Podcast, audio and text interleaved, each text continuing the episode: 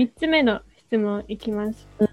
はい今。までこの A シーンとは何ぞやみたいなことを話してきたんですけど、今高校生でこれから入る人にどんな人におすすめしたいか、うん荒木の同級生の中でどういう共通点を持ってる人が多かったかみたいなところについて聞いていきたいです。はい。共通点うん。は、えっと、結構さっきの話でも出てきたんだけど、うんいろんな物事に対して、その抵抗なく、割と、それ面白いねって言える人がすごくたくさんいる学科だなって思ってて、うん。うん。なだからなんだろうな、いろんなことを吸収できる人が多い。なんか、それって簡単なことと思いきや、意外に難しかったですよね。なんか、それ、このおすすめだよってやった時に、うん。見るねって言って見ない人はほとんどじゃん。なんて言ったら、遠心の人は割と、え、これ面白かったよ、みたいに、結構見てくれたりするところがある気がする。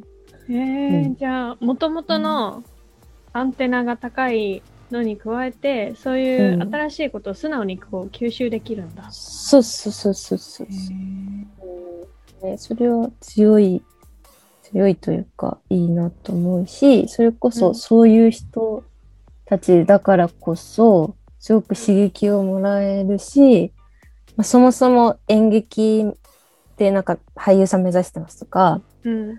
なんかデジタルアーティストとかグラフィックデザイナーとかそういう方面、いろいろなんかチャレンジする人が多くて、もちろん普通にあの会社に勤める人もいるけど、うん。なんかいろんな子がいるからこそ、すごくなんだろうな、話してて面白いし、例えばインスタ見てもなんか面白いことやってるなって、なんかそのクオリティが低くても高くても、まあどっちでもそんなのは良くて、結構なんか面白い企画っていうのかな、やってるなっていうのはすごくこの4年間で感じてて思って、なんかすごい刺激もらえたなって思う。じゃあ、挑戦とか、うん。結構行動力がある人もいるんだね。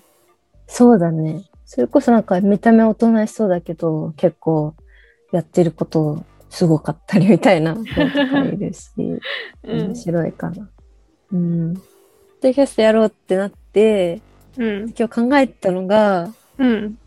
なんかその、今さ、コロナでさ、うん。世の中がさ、なんか、なんかこれ正解みたいな、未来を予測してこうなりますみたいなのが全く通じなくなってきた感じがするじゃん。ってかまあ結構前からそうかもしれないけど。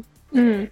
だからこそなんか今はなんかこれが正解ですってなんか言える人よりは、うん。なんかその正解を作っていける人がすごく必要なのかなって思うし、そう考えてみると、エッセンって割となんか正解を求めるっていうよりは、なんか正解を作れる人が結構多いんじゃないかなって思ってて、うん。そういう人にもおすすめだよね。おー。いや、すごい深いです、それ。ないですか？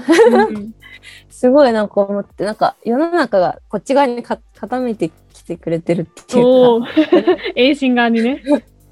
そうそう数学的な感じだったじゃん、今までなんか、うん正解はこうですみたいな人がさ、なんか評価されるじゃないけど、でも今はなんか、ぼやっとしてた方が割と、なか、うんん。良かったりするのかななんて思ったりするけど。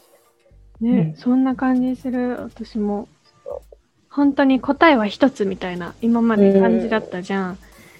大学入試にしてもさ、もうマークシートで4択のうち1つですみたいな。うんそれが変わっていってるっていうのもあるし、うん、誰も予測できないから、本当に自分が、自分自身のビジョンで動いてる感じだよね。うん、そうそう。本当にそう思う。それが必要だと思いますよ、今後の世の中には。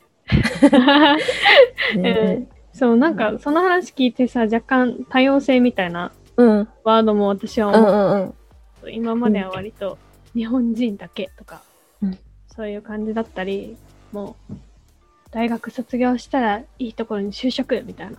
うん大学はいいところに行くみたいな考えが結構主流だったけど、その留学に行くとか途中でギャップイヤー休学挟んでもいいみたいな感じにだんだんなってきてるから、ね、自分が思った通りにさ、進めていけばいいと思うよね。